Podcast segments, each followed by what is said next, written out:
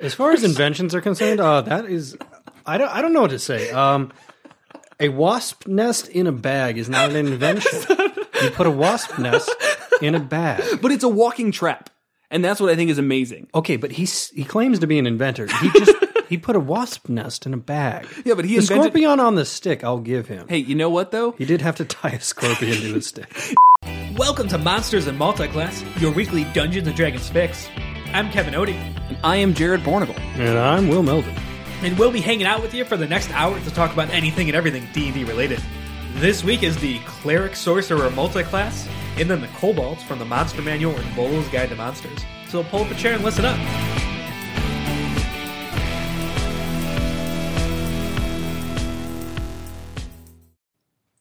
All right, so this week our multi-class is the cleric sorcerer. Uh, clerics are holy divine agents uh, given spellcasting abilities from a god.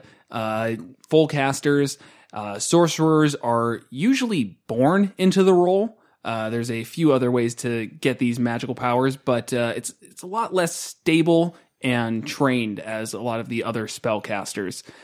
Also, a full caster though. We've at least got that. They're both full casters. That's always a good start. Any other first thoughts? The one's a Wisdom caster and the other's Charisma caster, which I never really like how they don't line up. That's a little messy and hard to deal with. Not to mention, we are also looking at probably the only caster in the game that does have a martial focus. Cleric. Uh, the cleric, it- it's not explicit. My character in our current campaign really doesn't do it, but it's always on the table, and they're an armored caster. Yeah. Right. And I, I think most of the subclasses use some form of, uh, like at level 8, you get your weapon damage does an extra 1d8 of something. Um, most of the time it's weapon attacks. There's a couple that are cantrips. They're only cleric cantrips. Um, But actually, I think their damage cantrips do line up. Sorcerers are usually going to take something like Firebolt, Ray of Frost. Um, they don't get Toll the Dead, which is an amazing cantrip. Um, so that's not a huge problem. Uh, I guess just jumping into it. Any subclasses or Well, the divine soul sorcerer is the really obvious one. So the the soul sorcerer's thing, it's, as he kind of said, it sort of comes from birthright? yeah, pretty much A lot of times, Um, yeah. or just the the powers are given to them through non direct means. Um, yeah, through a bloodline, tapped into some sort of crazy magical power at some point, anything like that. The divine soul sorcerer is there's some sort of link to a divine creature or entity. Um, and then the cleric is obviously they are such devout worshippers of a god. The god bestows powers upon them. So there's that really obvious connection there. Um, you don't really need to jump through hoops to justify that or anything. They're a cleric to a god who has such a strong connection, or maybe through birth of some kind. Like the avatar of this god has some children on the material plane, and Right. they, they are the next one in that line. Yeah. So they're they kind of have some of that ability, and also then just from being a cleric to the god, they have the additional power bestowed upon them. Yeah, yeah, I think that's that's kind of what I was coming to as well. Uh, for example, the uh, the dragon sorcerer, uh, that one kind of works in the same way, where it's specifically related to your bloodline. Uh, maybe somebody generations back made a deal with a dragon for some crazy power, and that's since passed through you. Um, and I can see that lining up with uh, basically you're you're already chosen in that sense, and then a, a god recognizes your potential for power and gives you holy power and chooses you as his or her whoever's holy warrior to uh, uh, carry out their will. Yeah, especially with the dragon one. then There are specifically gods of dragons. Right. So then you're just a cleric to one of those, like to Bahamut. Um, one thing that I was trying to think over is uh, there's the cleric subclass, the Tempest domain, uh, which is specifically toward like leaning towards lightning uh, and storm magic. yeah. yeah. Um, so you could definitely do like if there's any type of lightning dragon god. I honestly don't know if there is off the top of my head. A head. storm god? There is definitely There's a storm god, yes, but is there a storm dragon god? Storm dragon god. Um, I don't know if there is, and honestly, I didn't look into it. There's tons and tons of gods. I mean, there's like blue dragons, which are all lightning, and so I, I don't know specific. You could also just make one up. Yeah, you can always just make one up. That's but uh, fine. there's also then the storm can't just sorcerer. make up god. Yep. also the Storm Sorcerer. So That- that's kind of the obvious one there. I think with the Tempest Domain Cleric and the Storm Sorcerer. Um, unfortunately, I'm not a huge fan of the Storm Sorcerer. It's pretty limited. Uh, it focuses on lightning spells, and there just really aren't that many. No, unless you go Tempest Domain. One of the nice things about Sorcerer multiclassing with other spellcasters is the sorcery points are not limited to uh, Sorcerer spells. Right. So any of your spells you can sculpt in, in ways with your uh, your sorcerer yeah, through your meta magic. Thank you. Um, so that's really nice. I mean, there's a lot of uh, uh, AOE cleric spells that I could see you uh, benefiting from protecting your specific people, your your Cleric. AoEs. Uh, Cleric, for the Tempest. For the Tempest Oh. specifically, Oh, they okay. get thing like uh, um, I mean, even just Thunderwave at, at earlier levels can be Yeah. kind of hindered when you're up in the fight and here are three of your companions, and you're like, well, I don't really want to attack them, so let me find something that's uh, single damage instead.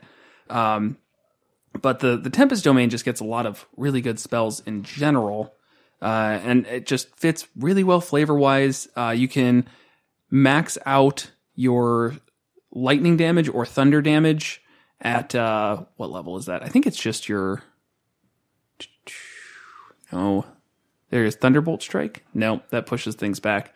Uh, Destructive Wrath. That's it. Your Channel Divinity lets you roll max damage on your lightning or thunder damage uh, for just a use of Channel Divinity. So I mean, you're that's a really good mesh there Right. which uh, you can just make even more powerful with meta magic, potentially twinning it or something. Um, can you twin lightning bolt? No. No. It's a single target, or how does it work? Twin is, yeah, only single target spells. So you cannot twin AoEs or two lines of lightning bolts. That would be cool. But It would be really cool, but Yeah. that's okay. um, one thing though, the you could uh, do twin resurrections. what? Yeah, you could twin revivify, twin raise dead, and it's still only going to cost one material component. Ooh. So that's pretty cool. Is there is does twin um scale at all where like you need to have uh like more sorcery points if it's a higher level spell? Yes. Yeah, I believe okay. so. I think. I mean, that's pretty reasonable. Why wouldn't it, right? Every time one of your party members die, you have to kill another one just to like Make it worth make it a twofer. Yeah. Yeah. I'm not gonna stabilize him. He has to die. We got to make the most out of this diamond dust. And then um, also you have distance spell, so you could double the range of spells. Or if it's a touch spell, you could cast it with a thirty foot range. There's Right. a lot of cleric spells that would benefit from Cure that. wounds Yeah, is one specifically that yeah, I can. and then resurrections, um, a lot of buffs. which I could um, see then wounds. if you're doing uh, any sorcerer. I can't think of one right off the top of my head that would pair well with life domain. But if you are going that that healing one, that just being able to cast cure wounds from 30 feet away is just infinitely useful. Yeah.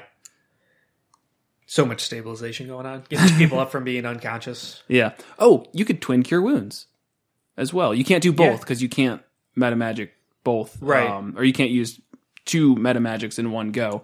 Um, but that could be extremely useful. That that makes uh, healing word a little less enticing because that's usually the good way to heal everybody at once. But Right. Healing word also does have the bonus action thing going for it. But then Yeah. you could also quicken cure wounds. well, You're not going to twin it and extend. You could, yeah, you could just do one of these. if we're not quicken- following the rules, yeah, we can twin it, we can extend it, and we can quicken it. So now you have a bonus action, thirty foot cure wounds on two people. Yeah, that And- sounds about reasonable. and you cast it subtly so nobody can tell you're doing it. because that's important. Mm-hmm. Uh, but yeah, quicken when you cast a spell that is a caster time of one action, two sorcery points of the bonus action. Uh, so this is totally unrelated to uh, the cleric sorcerer specifically, but for subtle spell, uh, does that kind of take away somebody's ability to react to you casting that spell and not use counterspell? I would think. Because the whole point is you're casting it without somatic or verbal components, so you get to just kind of think about the spell and it happens. I feel like it'd be a lot harder to to counterspell that. Yeah, I, I would give it like a perception check or something. But what even is there to perceive? Uh, if there's a material component, they still need that. Okay, have to like pull it out of their component pouch. Yeah. Well, Or they would always arcane be focus. holding their focus. True. So you know, I don't know. that just seems like a really an, an additional a combat use of the of the subtle spell. If you're Yeah. fighting things that are just constantly counterspelling you, Yeah, it's it's um, We don't have a sorcerer, up. Kevin. It's okay. I know. Kevin's the We're worst. left because the uh, they're fighting a duplicating monster that has counterspell, and so every variation of this monster has counterspell. They're having a hard time about it. Yeah, completely shut down our wizard. That's fine. Doesn't matter. You don't need your wizard to cast spells, right? I feel a little bad about this because that was kind of like it's sort of her arc. It's like connected to her story, and I realize, yeah, she's kind of been hard countered. yeah, that's a hard counter is hard counter. I, There's nothing we can do about that. Um, we can hit him in the head. I guess it's encouraging her to play in other ways. It's a wizard. The wizard needs to find a way to do stuff without spell. What the fuck are you talking about, Kevin? Or cast spells in Enclosed rooms.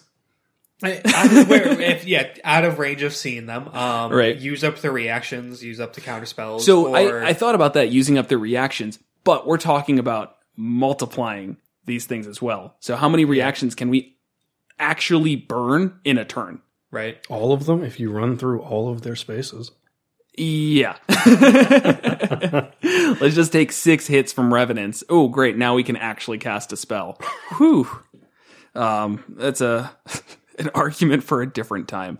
Uh, so I, I I do have thoughts and ideas of how she could be she could use her class in other ways to really help with this encounter, but I don't want to say anything because it's just going to kind of I have ideas as well, away and I'm not going to say them as Yeah. well because We're we are in an adversarial situation. Kevin has escalated it, and we now must defeat our own DM. yes, that's basically where we're at. Um, but for cleric sorcerer, uh, any like particular class synergy or the opposite? Say The only class synergy that exists here is enhancing magics. Sorcerers are great for enhancing magic, right. And this is probably the best uh, full caster combo with a sorcerer, in my opinion, um, as far as just uniqueness. You get Yeah, the clerics. The cleric is a totally separate um list of spells. They're kind of like the druid in the same way. They are just completely uh, different than the other guys. right. And this one gives you access to cleric spells, gives you access to the wizard, warlock, sorcerer style spells, and gives you uh, enhancers. right. So it does it does synergize well, but in a very kind of meta spell focused way. Not so much subclasses, not so much uh, RP wise. It's just better spell casting. Right, right. Which is why I, mean, I was saying it's specifically the the Tempest domain I like a lot, just because it in, continues to enhance the spell casting a lot of times, uh, and gives you a, couple other fun things. I really just like the Tempest domain in general. Uh, something like the War domain, you're just wasting your time. Um, knowledge domain, maybe. The knowledge domain's just never bad. You can really round yourself out as a character. You've got solid spell casting. You've got solid everything. Uh, you get that improved uh, cleric cantrip, which is good. You do lose that with the Tempest domain, where your uh, divine strike is a weapon attack. Um, does the I feel like we've talked about this before. Um, the spirit weapon does that count as a weapon attack for the clerics? I know that's a, a pretty common spell to use. In the sense that it gets that bonus? Yeah, I don't think so. I don't believe so either. That kind of seems a little bit silly. It's a melee spell attack, so I said no. okay. And that's uh, going back to that. The only a lot of casters do have a uh, melee component to them. Uh, sorcerers and wizards are kind of the exception. They really don't.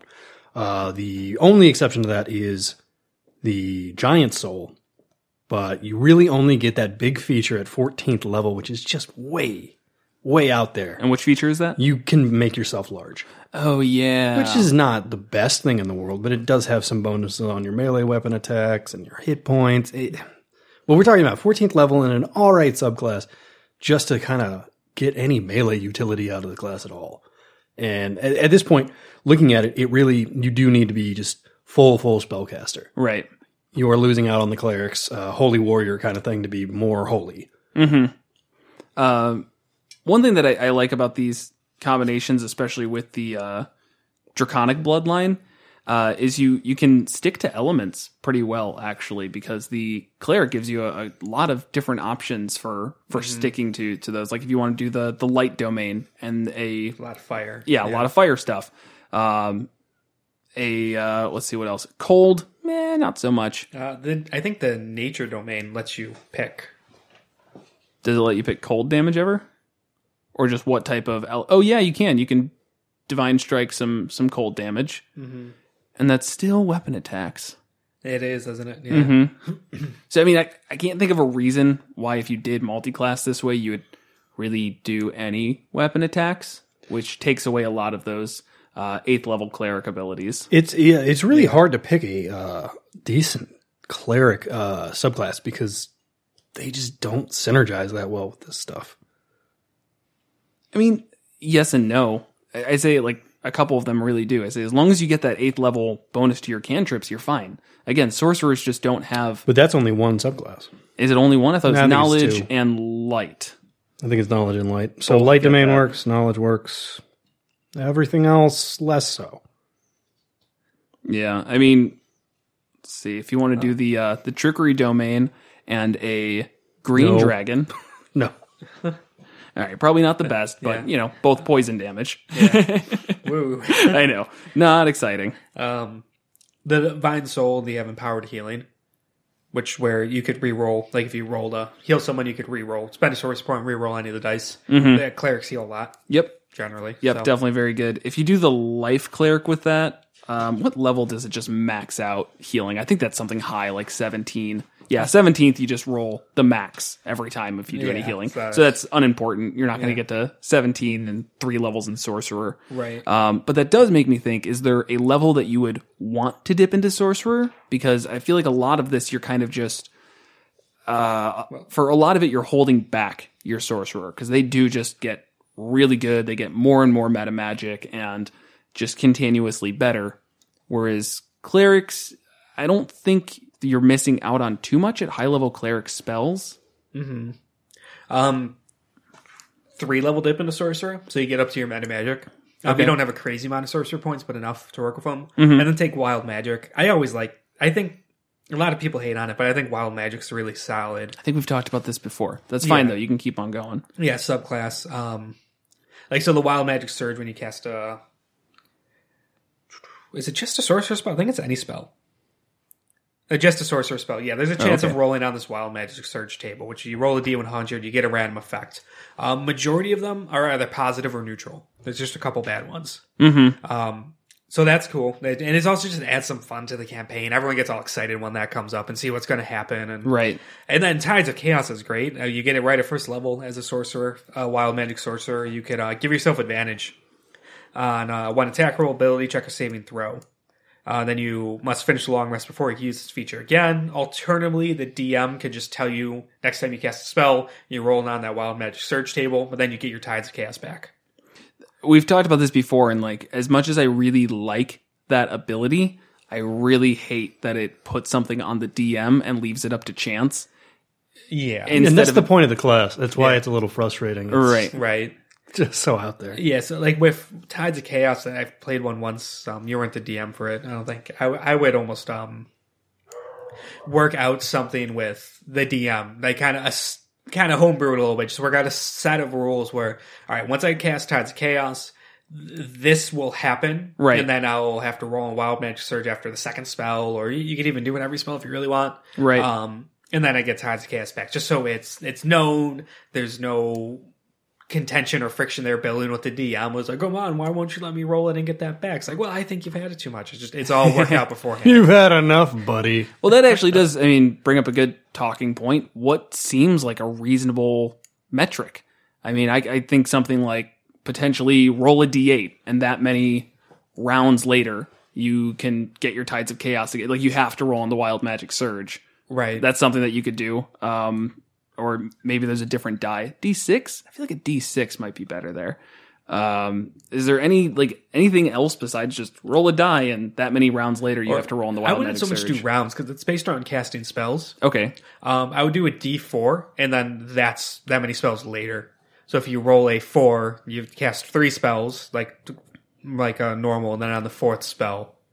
I think as a DM, I'd also just keep that one behind the screen and just like agree So- with the player beforehand. Say, I'm, Yeah. after you cast a spell, use Tides of Chaos, I'm going to roll a d4 and I will let you know When the next happens. time that it happens. But that's like Yeah. the consistent way to do it. Yeah. But uh, it's just, you know, you need some consistency to it. Otherwise, it just feels dumb. You know, because then the DM can just say like, "Well, oh, I don't want you to have advantage now, so you don't get it." Like that's not right because Right. it just takes away the randomness of it. It just for a random class, you're putting it on human intervention. And I think that's the challenge of a good DM is to make it fun for everybody. Um, getting your characters to use their abilities and stuff like that, but also balancing it. And you know, you can the DM is one of the this is one of the few instances where the DM can screw up your character. Right. So And that's again, I don't like that. I don't want the DM to screw up my character. I want to screw up my character. I do a plenty fine job screwing up my character. Um, one thing that does suck with multi-classing out of a sorcerer is that they get just such a great level 20 ability. I know the mythical 20. Um, but they get to recover sorcery points just like every time they, uh, is it a short rest? I think. I think it's thought at it was the every start of a combat, fight. yeah. If It you have none, you get like three or something like that. which is a very common capstone, but that's a really good capstone. It's a short rest.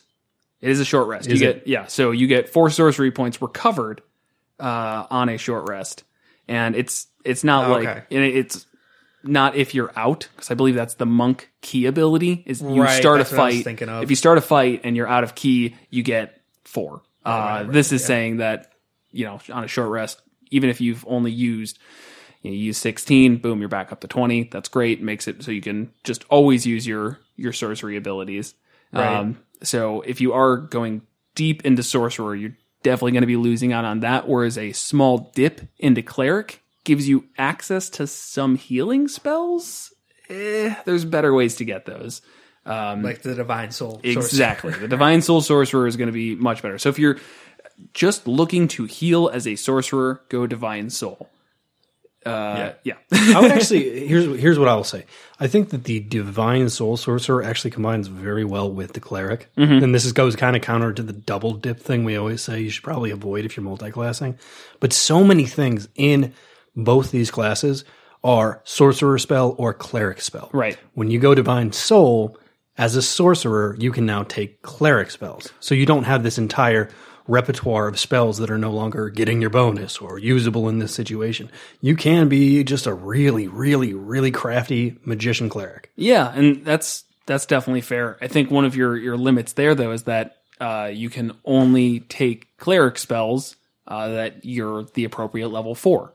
So you're only going to be getting level one, level two cleric spells until level five, I believe. Yeah, level five is when you get third level. Um, so it just takes a while to really ramp up, and you're you're holding yourself back from getting those higher level sorcerer spells or cleric spells if you're doing it the other way. Uh, and you get a very wide berth of of low level spells. I can choose any low level spell I want, but honestly, I kind of just want call lightning. Yeah. It's this is one I would say if you have a really cool backstory role playing reason to multi-class them, go for it because they're very different and both having these powers both affects your character mm-hmm. from being a sorcerer and having that innate talent from whatever connection you have to the world and being the cleric and the devout follower of a god. They have huge implications on how your character acts and interacts with the world and they'll shape how who you are. So you know, So go for it, but and you know, mechanically, I, I feel like they just kind of dilute each other. I totally agree. Uh, Sorry, I kept cutting. No, you off. No, you're fine. I was trying to cut you off. Uh, so uh, this uh, uh, brings up a, a race that's almost too on the nose. The Aasimar. Yep. It's almost too perfect. Uh, so it's even charisma and wisdom as your your modifiers. Yeah, and making them the divine soul Mm-hmm. sorcerer. Divine soul, life. Oh, come on. Man. Yeah, that's what I'm saying. Like it'd be so on the nose that it's like, well, yeah, you did it. You're a cleric and a sorcerer. Your goal is to, I don't know, do whatever this god wants. You're now the king of the heal bots. Yeah, you're the king of the heals heal bots.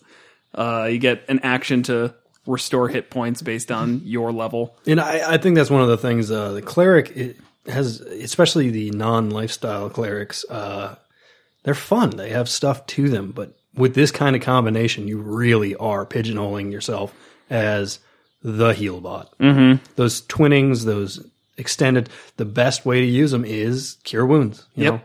You're now a, you're just like a really really good heal bot, and I think that is uh, we probably haven't brought this up, but this character I think would end up not being that fun to play. I totally agree.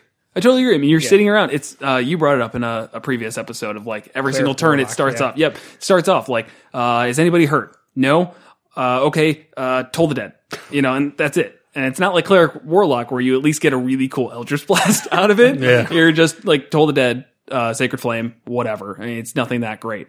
Um, I guess clerics don't actually get sacred flame, do they? They get. What are you talking I'm sorry. about? I'm sorry. They don't get firebolt. They get sacred flame Yes. instead of firebolt. Right. Sorry, that's totally unrelated. But uh, regardless, you're, you're you're getting a cantrip. You can use a cantrip. Uh, maybe you're a little bit more inclined to use a damage spell now because you're not you're no longer the revive bot. You're just the heal bot. So it's like a little less detrimental. If you if you want to throw out a uh, a fireball, you can. You get fireball if you go high enough in sorcerer. That's cool. Fireball's great. I, I see it more as focus on the cleric and Mm-hmm. with a little dip into sorcerer to kind of get those like clutch moments where you you get three sorcery points for meta magic for when you really need it to twin a spell, quicken it, whatever. Just you know, once once an adventuring day, you kind of have something you can pull out of your ass and save the day. Which uh, one thing that kind of uh, sucks, and I'll say this in air quotes, uh, empowered spell is specific to damage. That's a, a meta magic thing. So you can't even use that for your healing to say, okay, I want to make sure that this one works really well. Oh no, my healing didn't do go great. Let me re-roll that. Um, I think you What just does it do exactly? It's, empowered spell. You roll uh, when you roll damage for a spell, you can re-roll damage die up to your charisma oh, modifier. okay. So that could be really great if it worked on healing. It doesn't. Yeah. I still won't say that this, this is the only way to go about it. I still like the idea of the Tempest mixed with a bunch of different sorcerer types, Yeah. and it's just very lightning damage focused. Yeah. A blue dragon, draconic sorcerer, the storm sorcerer. Yeah, I think that's super cool. Yeah. and being able to max out lightning damage as a channel divinity makes this thing really powerful. I, I can think of a lot of times where that would be just blowing things away, Yeah. or I guess that'd be thunder damage a lot of times. That was a pun, wasn't a good one, but Boo. yeah, I deserve a boo. On That is actually it is a great channel divinity. Yeah, that's that's one of my favorites. I played a Tempest cleric for a little bit, and I was too new. I think I really screwed that one up. I remember you were trying to play as lawful good, and then the guide you picked, you didn't look into. I think it was much. Talos. I think it was Talos, and he's chaotic. Evil, Evil. something. He's, he's Yeah. something chaotic neutral. Doesn't matter. Yeah, he definitely was not lawful good. No, and so we just kept it going like it was just a big joke to him, the god. Yep. like, yeah, this is just kind of hilarious. Yeah. we're gonna keep giving him powers. Can't believe I kept playing with you guys. Just made me feel bad all the time. Nothing's changed. Um, shadow magic, and then grave cleric or death cleric. Ooh, I like the That flavor, fits- yeah, flavorized. I, again, it's almost a little on the nose. Like, yeah, that's kind of obvious. But uh, I mean, Mechanically, nothing really excites me about it. besides giving vulnerability to stuff, which is just a really good channel divinity as well. Right, regardless of if you're a sorcerer or not. Right, exactly. Um, does it? I mean, the shadow sorcerer. I don't really remember liking too much out of it. Shadow magic. Shadow It's- magic, shadow okay. sorcerer, whatever. That's, It's I like the flavor to it, especially Right. the shadow Sor- sorcerer quirks on six. You blinked once last week. that's. I really like Xanathar doing that in general. Just having quirks for everybody. You have trouble remembering the living creatures and corpses should be treated differently. I mean, all of them are good. Your heart beats once per minute. This event sometimes surprises you. you just imagine, like, uh, I, I think that'd be really good quirk to play out role playing wise. Just like having a conversation, then you just go, "Wait, did you hear that?" like, wait for it, wait for it. Make everybody just like hold for a minute. There's, there's nothing. There's nothing. oh, there it is. you heard it. I know you did. or it'd get super annoying really quick. But uh, be a fun one time gag. yeah. oh man. Um.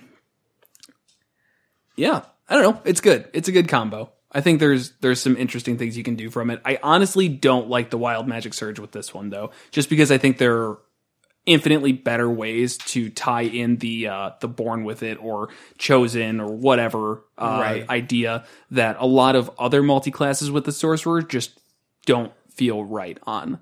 Like a lot of times a, a ranger might feel really weird saying you were also born with this unless it's just kind of like starting as sorcerer going to ranger. I don't know. Either way, Well, there's the whole thing where you uh, deny that part of yourself and come to terms with it later. right. And then with the um, cleric, you could be your god kind of helps you through that. Yeah. Sort of talks you into accepting that full part of yourself and everything. Yeah. wait, wait, wait. The god of therapy.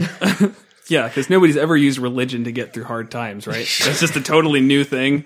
No, that sounds like a perfectly reasonable way to play that character out. I just feel like the god would get really sick of you. I'm just like, hey man, I still can't deal with this. It's like, oh, it's cool. I'm not busy. I totally have time for you, you level seven cleric. Hey, God, can we talk? Ugh.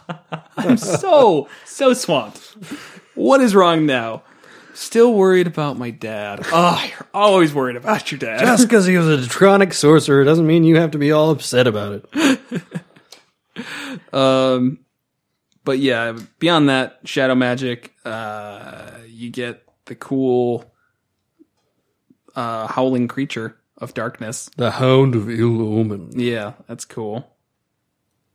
But yeah, that's all I got. Yeah, we got lots Sorry, of- it's like uh, I'm just I trying to think. Like, does it does it mesh at all? No, not No. really. Just a fun character going back to the wild magic where I clearly have too much love for this one. You do. where um, let it Die. lawful good cleric, very devout, straight path, come into contact with some sort of crazy powerful thing, ignite this wild magic in you, and you become really unhinged. And so it's just kind of meshing together this that sort of new personality with being this lawful good cleric. Right. Yeah, I feel it. That could be fun. Yeah, when in doubt, just as a DM, you can just make somebody a wild magic search sorcerer. You really can. Yeah. It's just kind of like a safety cord to pull at any point in time. Everybody I'm levels up except you. You touch the sword. you level up as a sorcerer. I would like to think they would, the player would approach the DM with wanting to do it, but sure, forcing it on your players. That's an interesting concept we've never explored. What was this about a DM ruining a character? I think that might be a good Yeah, time for good it. Um, you know, you you guys were saying or, that you, you don't really like the storm sorcerer too much.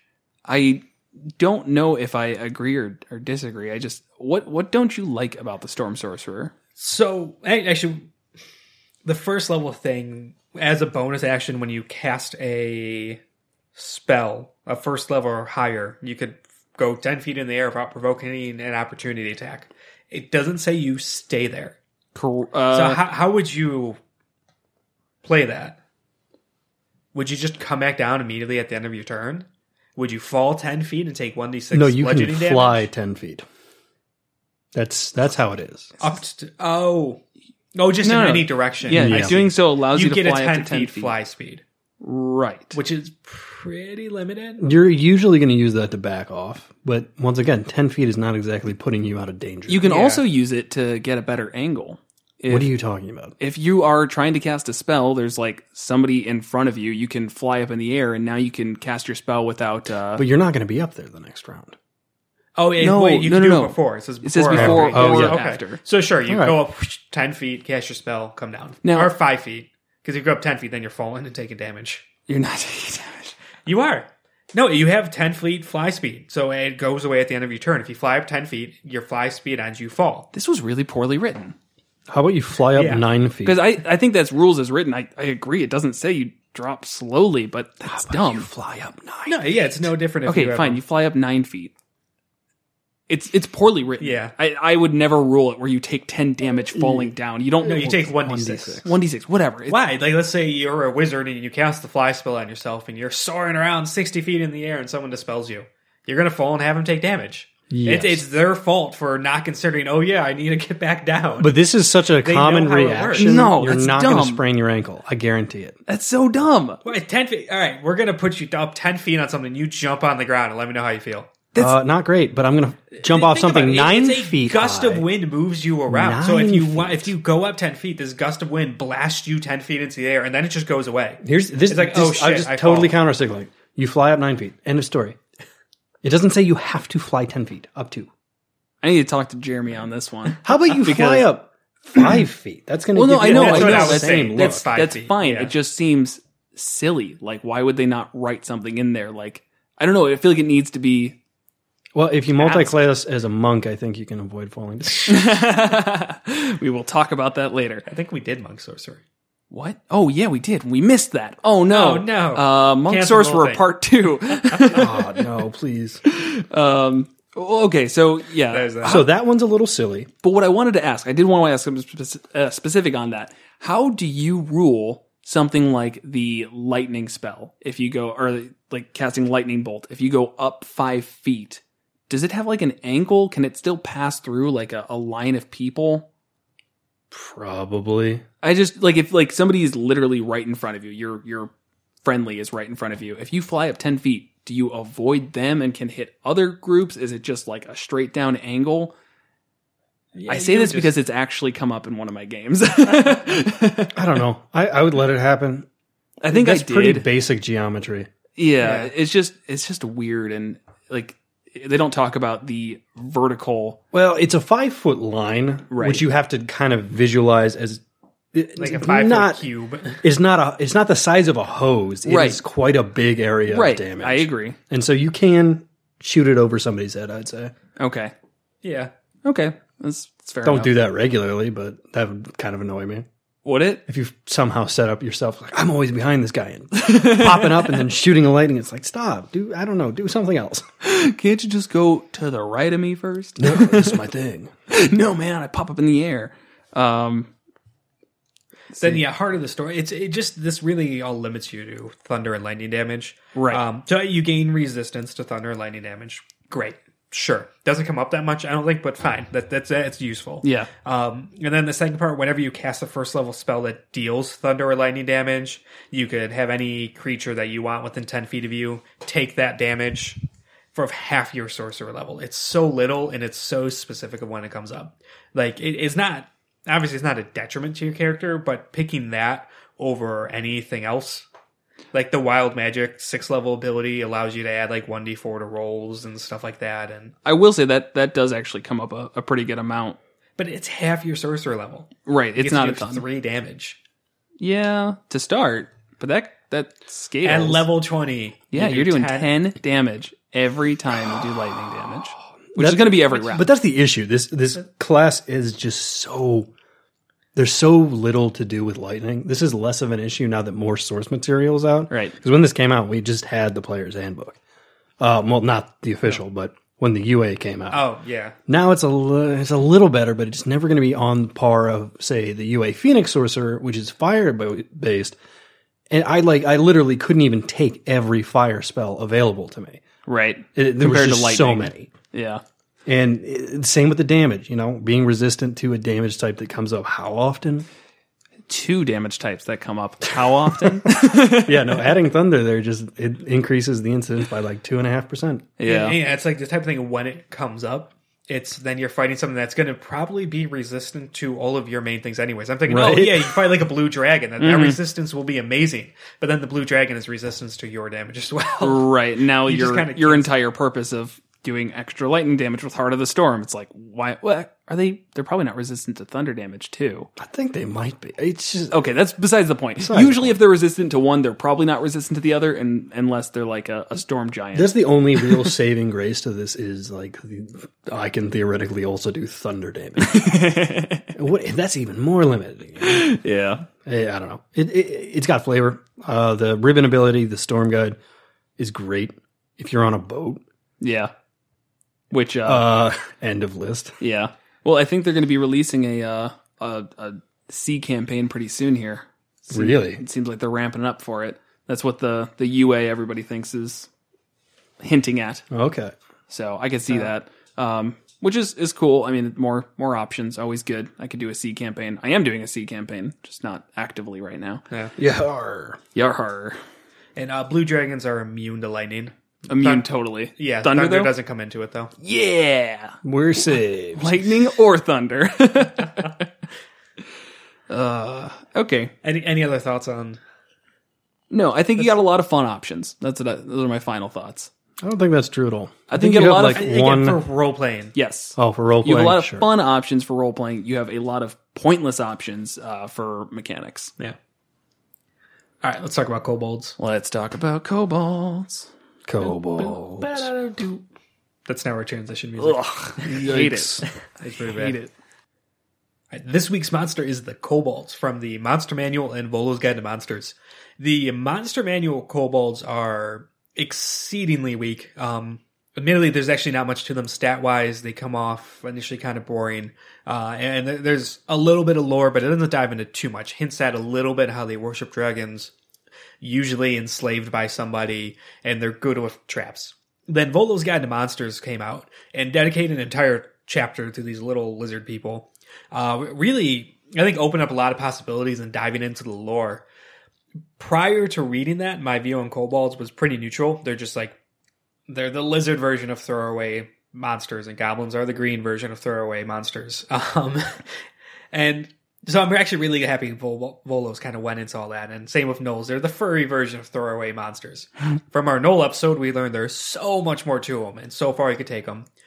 Kobolds don't quite have that scope that say gnolls did, where like we worked out how to pretty much take gnolls all the way up to like a third tier campaign if we wanted to. The highest challenge rating Kobold between the two is challenge rating one. Um, but they have some interesting mechanics, but I, I think they can make really cool arcs. They are amazing at setting traps. Their their layers are intricate little mazes that everyone's really really no one else can get through easily, riddled with a bunch of traps that are all rigged for someone as small as a kobold to not trigger. Anyone else is going to trigger. They employ hit and run tactics and pepper people full of arrows when they're trying to rest and run away. And they, they could, if played intelligently and well, you could get a lot of length out of kobolds, I think, but it, it really needs some work. Um, also, I kind of like kobolds now. I got a soft spot for them. I came away hating gnolls when we did that one. They're like the terrible, chaotic evil, just consume and eat everything. Where kobolds is like they're like these like quirky little lizard monsters that just their ideal life, and it even states out is to be left alone to just dig their tunnels and improve their way of life, and that's that. They're kind of oft, often forced into this. They they have this strong hierarchy. They have this. Um, idea of the tribe above all others where they'll sacrifice themselves for the greater good of the tribe and it's like it, it's they're listed as lawful evil but it was hard to come away reading the chapter on them not liking them um they just kind of seem fun loving and I don't know. It, it's weird. I, like I like them. Like I want to like hang with some kobolds. It's like There's Oh. still murderers, lizards, but Yeah. sorta. It's it's always in self protection. They just want to be left alone. leave them alone, Kevin. You just said you wanted to hang out. Yeah, it's like buds. I like I bring them some little trinkets and like bunny meat, and I'd hang out in their layers. And Um, yeah, I mean they're they're definitely. I'm uh, with you surprised at uh, how much lore and how well it was expanded upon. Um, so this was brought to us for what it's worth uh, yeah. by Robo Gandhi. Uh, it's a great name. Um, so on Twitter, yeah, he specifically mentioned that he hates kobolds, and he's like, I just want everybody to know how how awful they are. And uh, sorry to disappoint, man, but I'm I'm on Kevin's side with this. They're pretty cool and pretty versatile. This is a Team Kobold podcast. this is a Team Kobold podcast, indeed. We're gnoll haters here. Because what a fantastic way to have a low level dungeon is with kobolds. They've got tunnels. Boom. That's solved. They've got tons of variation uh, with Volos, whether it's adding three new uh, kobold types, all of which are very interesting. That's the Kobold Dragon Shield, the Kobold Inventor, and the Kobold Scale Sorcerer. So all of those are great. I, I really like the inventor. Um, if you looked at that thing's stat blocks, um, it gets like four different things. No, it's eight. Eight, Eight. different uh, random abilities that are just so silly and they're so fun. Uh, number seven, skunk in a cage. The kobold releases a skunk into an unoccupied space within five feet of it. The skunk has a walking speed of 20 feet, blah, blah, blah, blah, blah. And it skunks people. And it's like really small, but against like a, a low level party. I yeah. just, well, if they fail the con save, they retch and like Right. lose their turn. Right, exactly. So I mean, like you're you're taking something that has yes only a challenge rating one fourth, but every turn it's just adding things to the battlefield that just change it drastically. Maybe not every turn. Some of them are are less uh, drastic changes, like the scorpion on a stick. As far as inventions are concerned, uh, that is, I don't, I don't know what to say. Um, a wasp nest in a bag is not an invention. you put a wasp nest in a bag. But it's a walking trap, and that's what I think is amazing. Okay, but he he claims to be an inventor. He just he put a wasp nest in a bag. Yeah, but he the invented- scorpion on the stick. I'll give him. Hey, you know what though? He did have to tie a scorpion to a stick. If you get me a bag of wasps, I will call you an inventor. How about that? Do you actually want me to get you a No. bag? Okay, because I'll do it. You know this is gonna. he- He's gonna do it, and he's just gonna show up and leave it in your house. Hey, bud, what's this? ah, bees. Wow. They're Actually, technically wasps. Different family. um, so I mean, I, I really like the Kobold Inventors just for that. Every all eight of its uh, abilities are fun and just change things up a lot. Like uh, the the grub pot that just makes a now an, an area on the map is no longer really accessible. Uh, it's just constantly changing the battlefield, changing how everybody's going to have to keep playing. Uh, a couple of these, or one added to most of your kobold fights, are going to uh, jack up the the difficulty level as well as just making them more interesting. Mm-hmm. Every time. Yeah. This is uh, this, it, it's interesting because the Kobold Inventor. We're talking about a full page devoted to a challenge rating one fourth monster. Yep. This Yeah. guy is 13 hit points. That's like one hit from going down. But this Mm-hmm. is for low level campaigns that are really low on fun. That's this is good. you know? Yeah, exactly. It's it's got so much more to it because usually these low level creatures are are like the regular kobold, where it's like, what does it do? Uh, One d four dagger or one d four sling? Meh, not exciting. Right. Uh, but releasing a skunk onto the battlefield, that's exciting. that's the type of fun and, and silliness that I can get down with. Um, and it does give you a really good opportunity for a low level dungeon crawl uh, which a lot of times can feel limited because you don't have that enemy variation or trap variation or whatever that you know it's maybe too deadly or something. Um, this could also be a good time to shrink your party. so if you start off a dungeon by having your party all have to shrink down for whatever reason, the kobold tunnels are tiny. So you need something in the kobold tunnels. The only way to get through them is to shrink yourself down. Now every person who is doing melee damage does 1d4 less. Right? I think it's 1d4. I think yeah. So I mean it, Or no, I think it just goes down a. Are you talking about the enlarge reduce spell? yeah, basically it'd be the same thing. I think it goes down a dice category. Like if it did a D8, you would do a D6. okay, that's fine. I think. Um, Either way, it reduces physical damage. Yeah. So I mean, it just makes your party a little bit weaker. I'm not saying this could be used on like a level 10 party to make them find a kobold fight interesting. Uh, but if you're getting to those levels around like four or five, you've got a lot of ways to deal with these things. Uh, but it might not be uh, an easy fight unless you're gimping them in some way. So that's an easy way. You say you need to get into these kobold tunnels. You shrink yourselves down. Now you're doing less damage, and you're just you know there's problems. Are you guys familiar with Tucker's Kobolds? Does that sound familiar? Yes, it does sound familiar. Is that, it's an internet joke.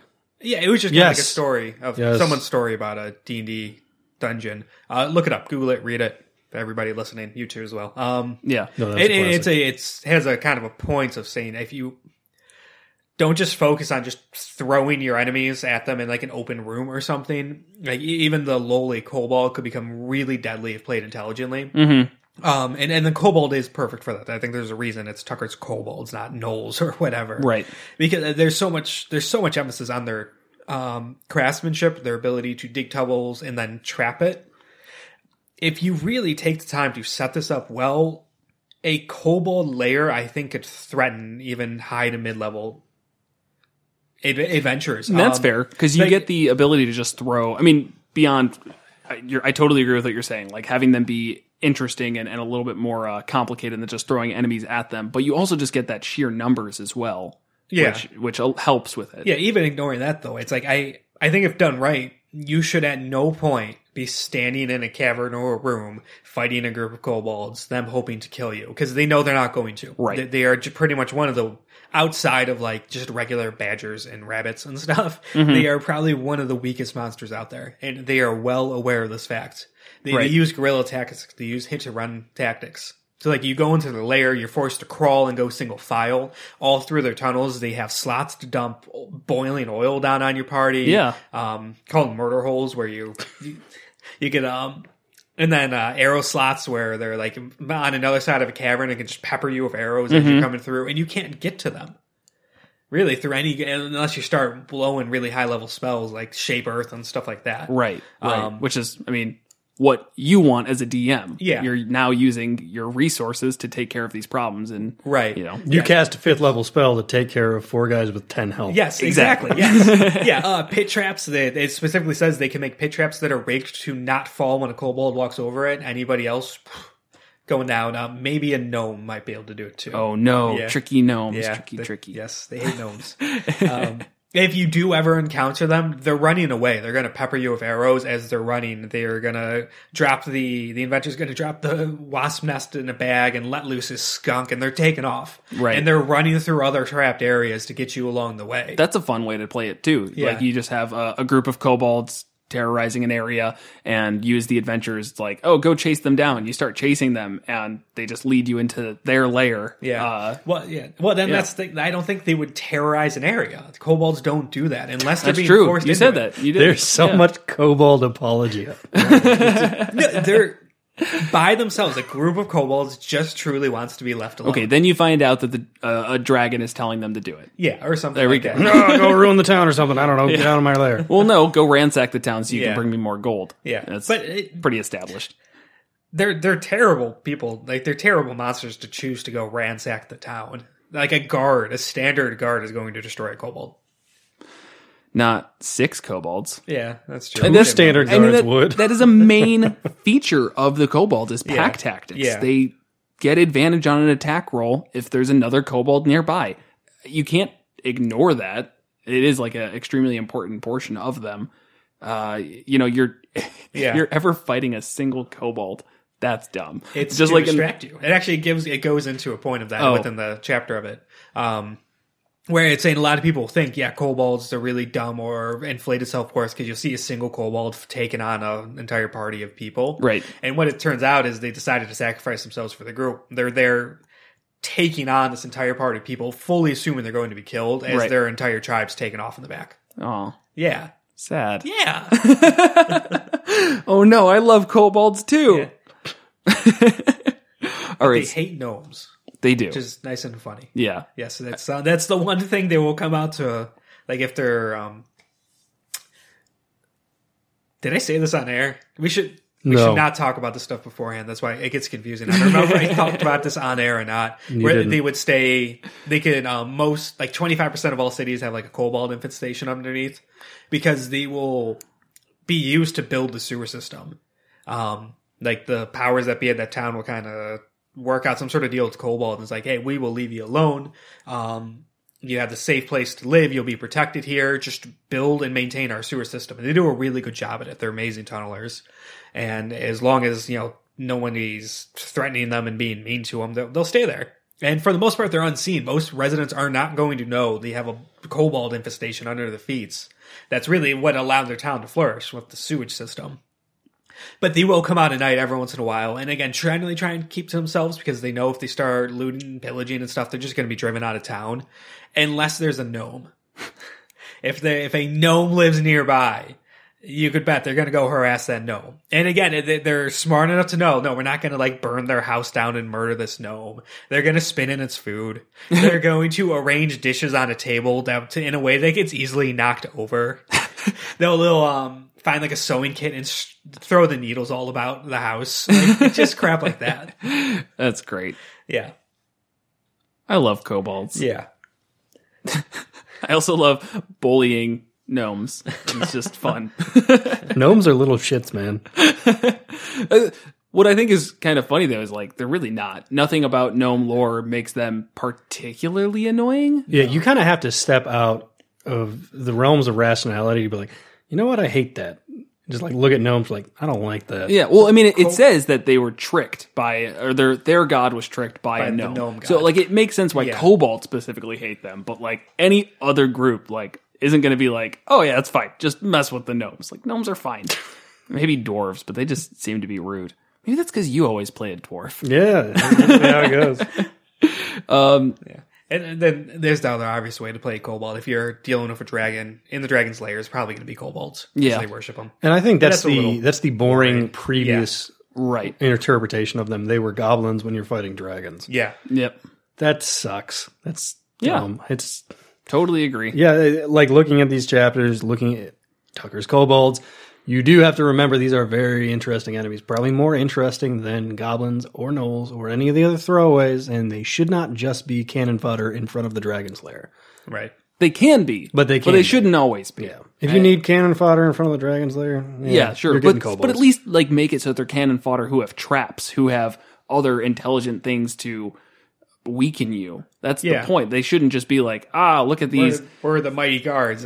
No, the dragons. A, a dragon being ultra intelligent, that beings that they are, should know to have instruct their kobold worshippers to trap the hell out of their lair. Right. Exactly. Exactly. Um, any any interesting mechanics between the? I know we talked about the inventor. The scale sorcerer is cool. It's a magic user kobold. Does it get anything specific that's interesting, or is it, just It is about- meta magic. it gets sorcery. It's basically a sorcerer. Yeah, heightened spell and subtle spell. Heightened spell where um you force a creature. Yeah, to have disadvantage on a saving throw. but that costs all three of its sorcery points. Yeah, but st- it's also challenge rating one. It's like Yep, it's not going it to give is. any spells. It off. is. but it can basically force you to to fail Yeah, one of it's these. again, it's going to do its one spell and then It gets pretty good run spells. away. I mean, Scorching Ray, that's great. Chromatic Orb's pretty good. Yeah, Uh, yeah. charm person, especially if you're going. Yeah, there where it they're, is. they're trying to not directly confront people. Mm-hmm. Charm person, force the fail on it. Yeah, I, I really like that. Yeah, Um, expeditious retreat, of course. To but again, the whole running away vibe. It uh, you would also for pack tactics still comes into play with Scorching Ray because it doesn't say a melee attack roll. Really? Co- yeah, Kobold has advantage on an attack roll against a creature if at least one of the Kobold's allies is within five feet of the creature. Uh, so it's, it's, It works nine, nine times out of ten that's just going to cancel out. But hey, they don't have disadvantage anymore. Why are you saying that? You don't have to be within five Oh, feet. they don't An have to? ally does. It's Oh, like really? rogue sneak attack. Oh wow! Yeah, so I mean, I, I, you're not getting too many scorching rays, but that's pretty nice. I like that. Yeah, Um, especially because you know you're getting, I guess, six of them because you can cast that twice. Yeah, that's pretty good. Um, how about this Kobold Dragon Shield? It gets some resistances. Anything else? I I think um, I like the lore behind it. It's like every few generations, a kobold is born that um has this martial prowess above every other kobold, and the there's some sort of marking on its shell or something like that. Um, and it gets its shield made out of fallen dragon scales and stuff like that. And for a kobold, it's really strong and powerful but it's still just a challenge rating one martial but it, character. It, will have resistance to some type of damage based Right. on you know what, what color it is, pretty much. Um, like if it's frightened or paralyzed, you could they could shrug it off and then make an attack and to cause others to make an attack. So they could rally kobolds to keep fighting. yeah, But that's not really what kobolds should do. no, but if it, they're frightened and running away, they shouldn't be rally. The running away is kind of the correct thing for most kobolds. true. Yeah, keep running. Uh, it does have a. I know it's only challenge rating one, but it's got some pretty solid AC and HP. Yeah, 44 hit points for a challenger rating one's kind of up there. That would take a while to take it down. Yeah, and it gets multi attack. I mean, that's just Yeah. it'd be a really good first, like a, a, a short arc boss at the beginning of a, a campaign or something. I don't know. I could see it. Yeah. I know you're like I don't like it because it, it rallies kobolds. But you know, here's um in its lore, uncommon courage. A dragon shield knows that it has a place of honor in the tribe, but being a kobold at heart, most of them feel unworthy of their status and thus desperate to prove themselves deserving it.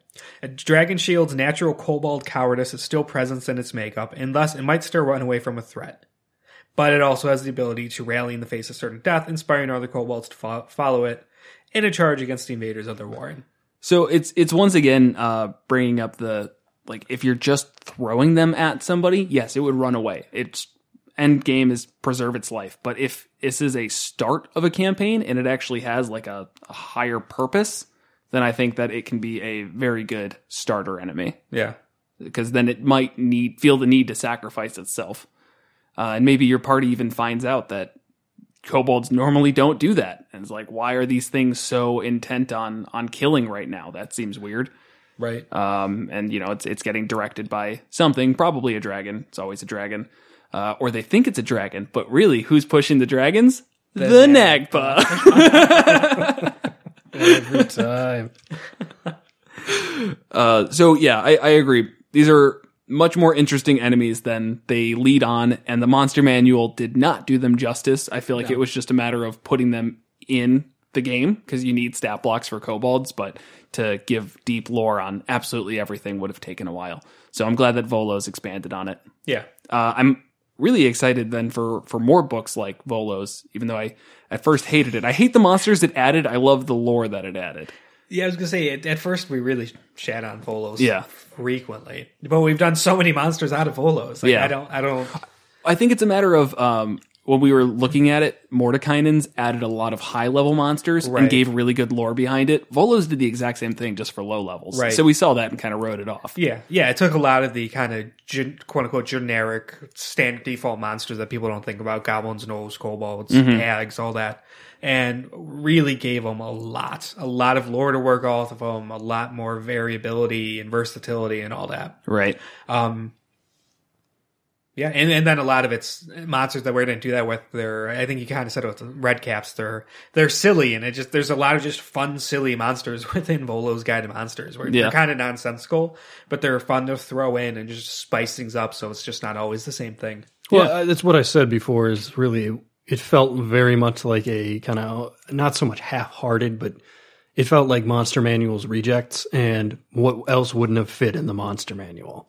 These books do have a page limit, and Yeah. Right. uh, this feels like, hey, this is what we didn't get around to putting in the Monster Manual, and I appreciate that. I Yeah. really like kobolds. I really like the lore on almost everything they added at the front part of Volos. That is definitely my favorite part of the book. Yeah. yeah. I mean, just like Mordenkainen's, the front part of the book is easily the best part, going into devils, demons, and a bunch of other awesome stuff. Yeah. It, I I wonder honestly how many people skip over the lore. I'm convinced don't that most DMs still haven't read the Dungeon Master's Guide. and I Why bring would that you up a need to? lot. Re- he keeps bringing this up. It's been three years. It's crazy. Jared, read the Dungeon Master's Guide. It's Oh, My crazy. God, There's I'm not information going to there. read the DMG. Um, I have read it since since you yelled at me two years ago. It's very that. good. It's very good. You or can at least most of it, not all of it. you can learn a lot reading these books. It's amazing. Yeah, yeah. I hate to say it, but it is one of my favorite things is just popping open any of these books and just being like, oh, I guess I never did read that. And then boom, you just campaigns flow out. New mechanics. Actually being able to use tools usefully. Thank you, Xanathars. Uh, all right. Any other thoughts on kobolds? They can ride giant weasels. What? They can. Yeah. Wait, what? Oh, they'll um kobolds themselves will sometimes manage to get minions. Oh. But these are like lizards and weasels. But yeah, if they if they manage to uh, get giant weasels, they can mount them and ride them. Well, that's probably the coolest thing I've heard all day. So, uh, yeah, Let's end that on a high note. definitely, definitely. Um, one last thing, gotta self promote. Follow us on Twitter. Give us a review. They're important. Give us uh, suggestions on monsters because we can. Ah, on Twitter. Yes, on Twitter specifically. Yeah, Um, monsters underscore multi. Yeah, we haven't opened up our email yet.